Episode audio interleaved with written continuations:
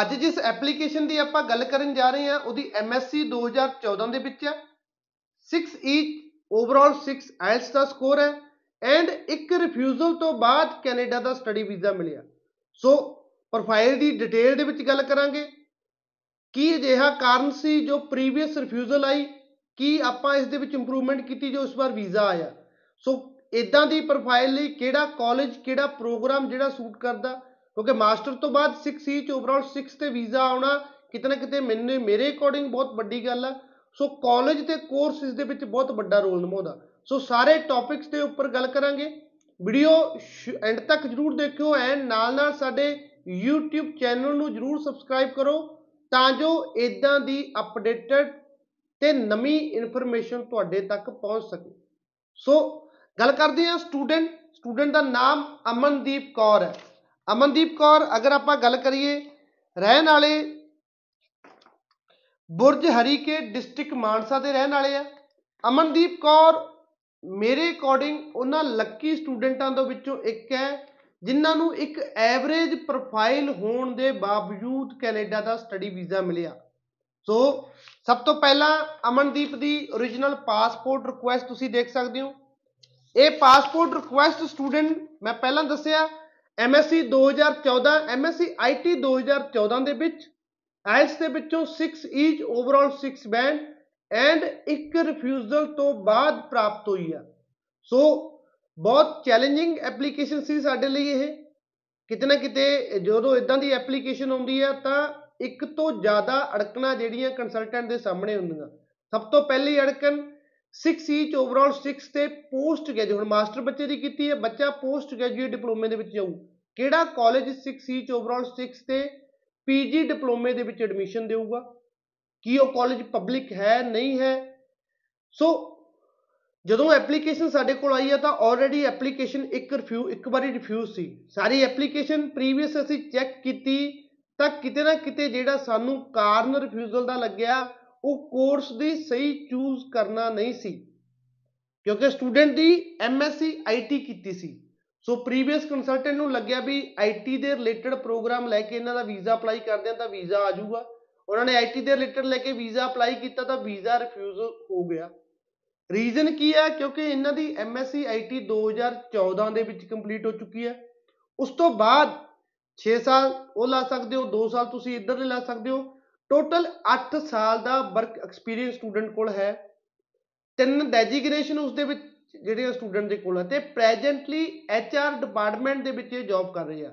ਸੋ ਮੈਂ ਹਮੇਸ਼ਾ ਕਹਿਣਾ ਕੋਰਸ ਰੈਲੇਵੈਂਟ ਜਿਹੜਾ ਲੈਣ ਵੇਲੇ ਧਿਆਨ ਰੱਖਣਾ, ਅਗਰ ਤਾਂ ਤੁਹਾਡੀ ਲਾਸਟ ਐਜੂਕੇਸ਼ਨ ਹੈ, ਤੁਹਾਡਾ ਕੋਰਸ ਤੁਹਾਡੀ ਐਜੂਕੇਸ਼ਨ ਦੇ ਰੈਲੇਵੈਂਟ ਹੋਣਾ ਚਾਹੀਦਾ। ਅਗਰ ਤੁਸੀਂ ਲਾਸਟ ਜੌਬ ਕਰ ਰਹੇ ਹੋ, ਪਿਛਲੇ 2-3 ਸਾਲਾਂ ਤੋਂ ਜੌਬ ਕਰ ਰਹੇ ਹੋ ਤਾਂ ਡੈਫੀਨਿਟਲੀ ਤੁਹਾਡਾ ਕੋਰਸ ਤੁਹਾਡੀ ਪ੍ਰੀਵੀਅਸ ਜੌਬ ਦੇ ਰੈਲੇਵੈਂਟ ਹੋਣਾ ਚਾਹੀਦਾ। ਸੋ ਇਹੀ ਗਲਤੀ ਸੇਮ ਕੀਤੀ। ਬੱਚੇ ਨੇ ਚਾਹੇ ਮਾਸਟਰ ਇਨ ਆਈਟੀ ਕੀਤੀ ਹੈ 2014 ਦੇ ਵਿੱਚ, ਬਸ। ਉਸ ਤੋਂ ਬਾਅਦ ਬੱਚਾ ਮੈਨੇਜਮੈਂਟ ਦੀ ਫੀਲਡ ਦੇ ਵਿੱਚ ਹੈ। ਕੰਸਲਟੈਂਟ ਤੋਂ ਕੀ ਗਲਤੀ ਹੋਈ? ਉਹਨੇ ਕੋਰਸ ਆਈਟੀ ਦਾ ਬੱਚੇ ਨੂੰ ਲੈ ਕੇ ਦਿੱਤਾ। ਬੱਚੇ ਨੇ ਆਈਟੀ ਦੀ ਫੀਲਡ 2014 ਦੇ ਵਿੱਚ ਡ੍ਰੌਪ ਕਰ ਦਿੱਤੀ ਸੀ। ਮਾਸਟਰ ਕੰਪਲੀਟ ਹੋ ਗਈ। ਉਸ ਤੋਂ ਬਾਅਦ ਬੱਚਾ ਮੈਨੇਜਮੈਂਟ ਦੇ ਵਿੱਚ ਚੱਲ ਰਿਹਾ। 8 ਸਾਲ ਤੋਂ ਜਿਹੜੀ ਫੀਲਡ ਦੇ ਵਿੱਚ ਬੱਚਾ ਜਾ ਰਿਹਾ ਉਸ ਨੂੰ ਇੱਕਦਮ ਚੇਂਜ ਨਹੀਂ ਕਰੂਗਾ। ਐਦਾਂ ਨਹੀਂ ਹੋਊਗਾ ਕਿ ਬੱਚੇ ਨੇ ਪਹਿਲਾਂ ਮਾਸਟਰ ਆਈਟੀ ਕੀਤੀ 2014 ਉਸ ਤੋਂ ਬਾਅਦ 8 ਸਾਲ ਮੈਨੇਜਮੈਂਟ ਦੀ ਜੌਬ ਕੀਤੀ, ਉਸ ਤੋਂ ਬਾਅਦ ਫਿਰ ਇੱਕਦਮ ਉਸ ਨੂੰ ਸੁਪਨਾ ਆਇਆ ਵੀ ਨਹੀਂ, ਮੈਨੂੰ ਮਾਸਟਰ ਆਈਟੀ ਦੇ ਵਿੱਚ ਜਿਹੜੀ ਮੈਨੂੰ ਆਪਣਾ ਅੱਗੇ ਫਿਊਚਰ ਬਣਾਉਣਾ ਚਾਹੀਦਾ। ਸੋ ਇਹ ਚੀਜ਼ ਬਹੁਤ ਘੱਟ ਪੋਸੀਬਲ ਹੁੰਦੀ ਹੈ। ਅਗਰ ਆਪਾਂ ਵੈਸੇ ਲਾਈਫ ਦੇ ਵਿੱਚ ਦੇਖੀਏ, ਵੈਸੇ ਵੀ ਲਾਈਫ ਦੇ ਵਿੱਚ ਮੈਨੂੰ ਨਹੀਂ ਲੱਗਦਾ ਇਦਾਂ ਦੇ ਡਿਸੀਜਨ ਕੋਈ ਲੈਂਦਾ। ਹੋ ਸੋ ਵੀਜ਼ਾ ਆਫੀਸਰ ਵੀ ਇੱਕ ਨਾਰਮਲ ਇਨਸਾਨ ਹਨ ਨਾਰਮਲ ਇਨਸਾਨਾਂ ਦੀ ਤਰ੍ਹਾਂ ਸੋਚਦੇ ਆ। ਸੋ ਹਮੇਸ਼ਾ ਜਿਹੜਾ ਪ੍ਰੋਗਰਾਮ ਦੀ ਰੈਲੇਵੈਂਸੀ ਵੇਲੇ ਧਿਆਨ ਰੱਖਣਾ। ਅਗਰ ਤੁਸੀਂ ਪਿਛਲੇ, ਹੁਣ ਇਸ ਬੱਚੇ ਦੀ ਤਾਂ 8 ਸਾਲ ਦਾ ਐਕਸਪੀਰੀਅੰਸ ਆ। ਅਗਰ ਕਿਸੇ ਕੋਲ 2 ਸਾਲ ਦਾ ਵੀ ਐਕਸਪੀਰੀਅੰਸ ਹੈ, ਤਾਂ ਹਮੇਸ਼ਾ ਜਿਹੜਾ ਪ੍ਰੋਗਰਾਮ ਹੈ ਤੁਹਾਡੀ ਜੌਬ ਦੇ ਰੈਲੇਵੈਂਟ ਲੈ ਕੇ ਰੱਖੋ। ਦੂਜੀ ਗੱਲ ਕੰਸਲਟੈਂਟ ਵੱਲੋਂ ਕੀ ਗਲਤੀ ਹੋਈ?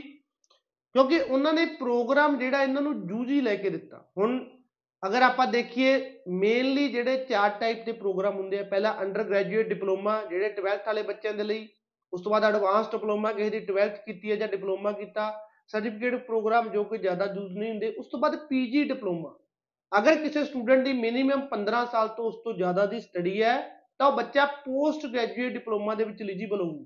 ਹੁਣ 6 ਈਚ ਓਵਰਆਲ 6 ਤੇ ਲਿਮਟਿਡ ਜੇ ਕਾਲਜ ਨੇ ਜਿਹੜੇ ਤੁਹਾਨੂੰ ਪੀਜੀ ਡਿਪਲੋਮਾ ਚ ਐਡਮਿਸ਼ਨ ਦਿੰਦੇ ਆ, ਉਹਨਾਂ ਦੇ ਵਿੱਚੋਂ ਸੈਂਟ ਕਲੀਅਰ ਇੱਕ ਹੈ, ਜੋ ਕਿ ਇਸ ਬੱਚੇ ਦਾ ਸੈਂਟ ਕਲੀਅਰ ਕਾਲਜ ਦੇ ਵਿੱਚ ਅਸੀਂ ਐਚ ਆਰ ਐਮ ਦਾ ਪ੍ਰੋਗਰਾਮ ਯਾਨੀ ਹਿਊਮਨ ਰਿਸੋਰਸ ਮੈਨੇਜਮੈਂਟ ਦਾ ਡਿਪਲੋਮਾ ਇਹਨੂੰ ਲੈ ਕੇ ਦਿੱਤਾ। ਸਾਲਟ ਕਾਲਜ 6 ਈਚ ਓਵਰਆਲ 6 ਤੇ ਆਫਰ ਦਿੰਦਾ। ਨਾਰਥਰਨ ਕਾਲਜ 6 ਈਚ ਓਵਰਆਲ 6 ਤੇ ਪੀਜੀ ਡਿਪਲੋਮਾ ਚ ਆਫਰ ਦਿੰਦਾ। ਅਲਗੋਮਾ ਯੂਨੀਵਰਸਿਟੀ 6 ਈਚ ਓਵਰਆਲ 6 ਤੇ ਆਫਰ ਦਿੰਦੀ ਆ।